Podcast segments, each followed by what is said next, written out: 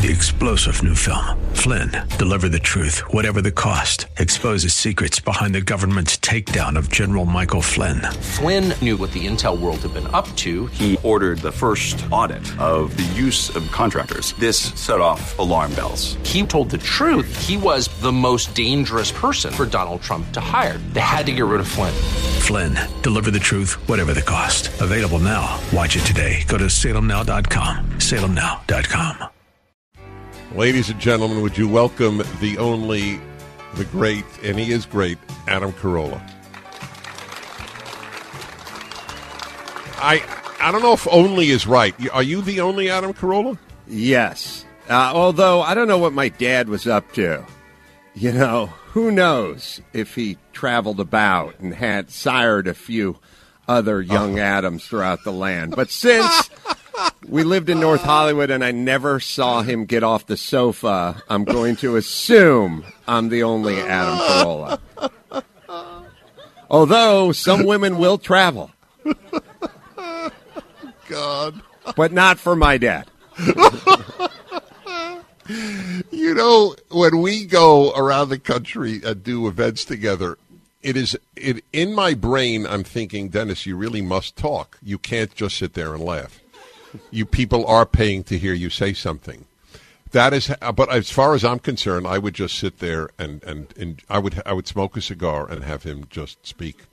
That's how funny uh, he is. We we, we I'll tell you what isn't funny about What- that. What isn't? We split the money right down the middle. That's I the think- only unfunny part Yeah, of no, what you were well, talking I- about. I even find that part funny, to be honest. Uh, we uh, people say, and I want to correct them. We didn't make the film; we're in the film, and uh, but it was a great honor to have uh, to be with Adam, and and beyond honor, it's just fun uh, to work together, as he said, and I'm very touched by that.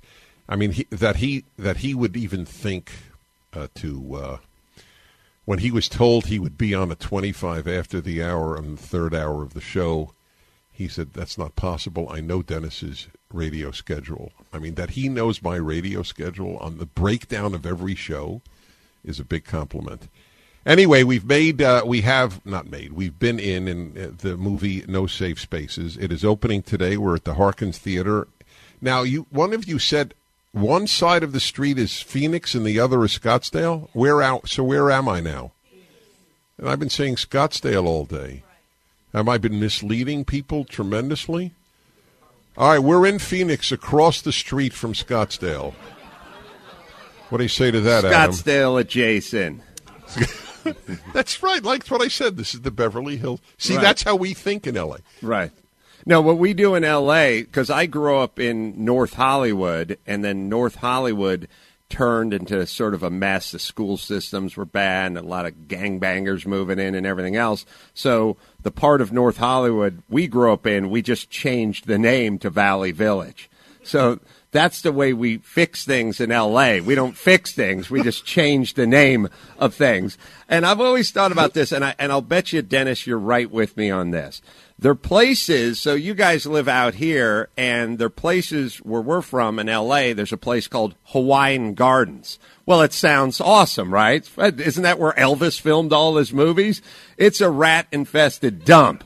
Now, I think they've been skating on the name Hawaiian Gardens. And my, when I'm in charge, no more names. Panorama City's a bad place. Hawaiian Gardens is a bad, bad place. Oh, but beautiful names. Every city's going to get a number and a ranking. No more names. And the next time someone thinks about throwing a piece of gum out on the sidewalk from Hawaiian Gardens, they're going to think twice because they're going to slide down a couple of notches in the rankings. The only problem with that theory, it's a great one, is who will do the ranking? I will. Then there's no problem. I trust your values. So the film is out today. Uh, I I don't know if this is a good or bad thing to say, but it's it is true. It's it, it's re- I think it's a terrific film, and it is better than what I expected. Is is that allowable to say, Adam? Yeah, and I, I think we both feel that way because, well, first off, it's so good that it statistically has to be better than we thought it was going to be because you and I have medium to low self esteem, right? So in our world, we can't be involved with anything above a seven. and this thing happens to be a 10. No, no. There, this is very funny. So they're laughing because you think we have high self esteem, totally understandably. And I think at this point, I think it's fair to say, I think we have healthy self esteem at this point, but we were not raised with it. Right. That is the that is the reason that it was so funny to me. I understood what he was referring to. We're living examples of not being raised with I'm wonderful. I was I was not told once I was wonderful in in my upbringing. Just for the record, he was probably told he was awful. He had it. I think he had it worse. You, you would that would suggest an exchange of dialogue. Oh, oh, I see. That's a good point. Yeah, We didn't have that. Uh huh. Uh huh. Right. I uh, I'll tell you a funny story about how low the self esteem of the Carollas are. My and it's 100% true. My mom walked in my front door about 15 years ago. She had a VHS tape that she would tape Oprah with and she walked in and she said, "Have you heard of this comedian named Jon Stewart?" And I and I said, "Yes, I've heard of him." And I didn't say anything else. Well, Jon Stewart and I and I had the same agent, have the same agent, and I was friendly with the guy. I'd gone out to dinner with him. I'd been on his show a number of times. I go way back.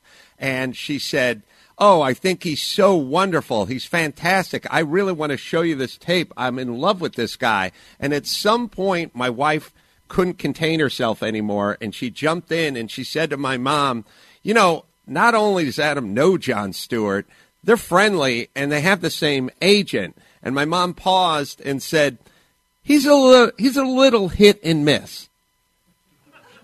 Oh God. and we never watched the tape. Oh.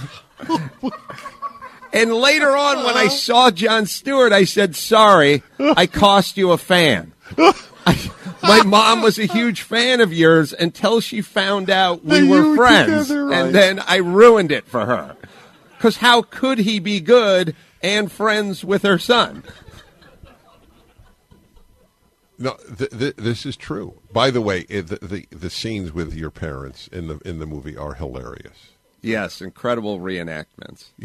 you know, the only problem I have, spoiler alert, is in the movie, and I, I told this to producers, uh, there's a scene of 10 year old Adam at home with his mom. And I said, the only thing they got wrong is I entered by walking down a set of stairs. The Carollas did not have two stories.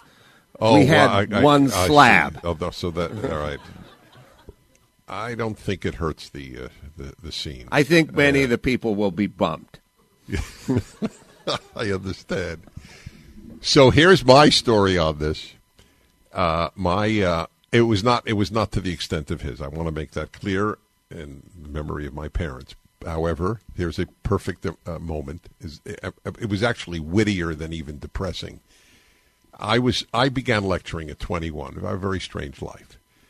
And uh, so at about the age of 23, I remember my mother saying, "Are you being paid to lecture?" And I said, "Yes." I mean, I was getting $35, but I was being paid. And she said, "Really?" I said, "Yes." Then she thought for a moment and said, huh, "I can listen to you for free and I don't."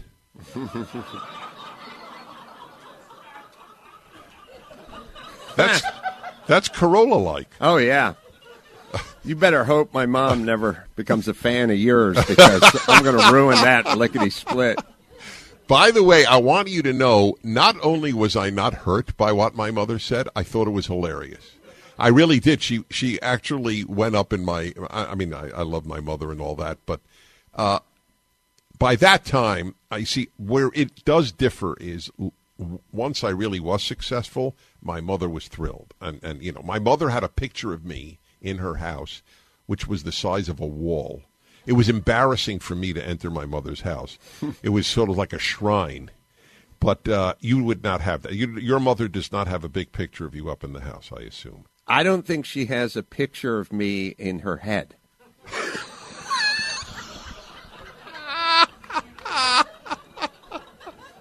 Forget about her wallet.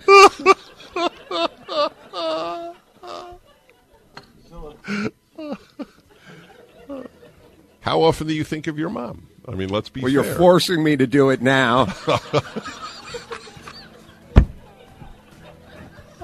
Ironically. Now you understand it's difficult for me to work with him. Adam Carolla's with me, and we're both in no safe spaces. And if you like, here's the here's the beauty: if they only like one of us, they'll still like the film, That's right. right? Eh, you don't even have to like both of us. No, you're probably going to like me, That's um, right. No, no, I, I understand that. but you can tolerate Dennis, and thus you'll get to a seven. So listen to this. My my wife and I, I, I am instant message uh, every show, all three hours, and uh, it- she's a tremendous help. So here, I, I, I I she she assumes sometimes I'll read it on the air. This is a private thing, but I'm going to read it anyway because of the larger point that I want to make. He, Adam, had my dad. My wife is writing to me just now for a mom. In other words, that's how her dad treated her. If my dad had ever been a Dennis Prager fan, finding out Dennis Prager married me would have ended it.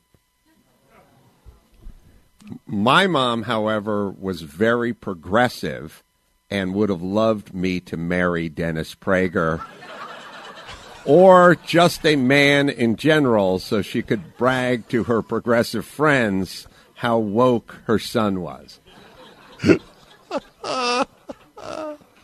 Plus, with our dual income, we'd be crushing it.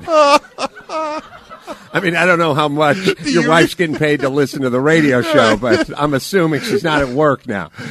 Did I say to Tucker when we met with Tucker Carlson in your uh, garage? These are this is my garage. Did I? I think I was joking Yes. with him. Did he take it seriously? Probably. Just a bunch of race cars of Paul Newman exact- stuff. Yes. Uh, so the, the the there is a moral to this story. We have w- wildly exaggerated the importance of parents giving kids self-esteem.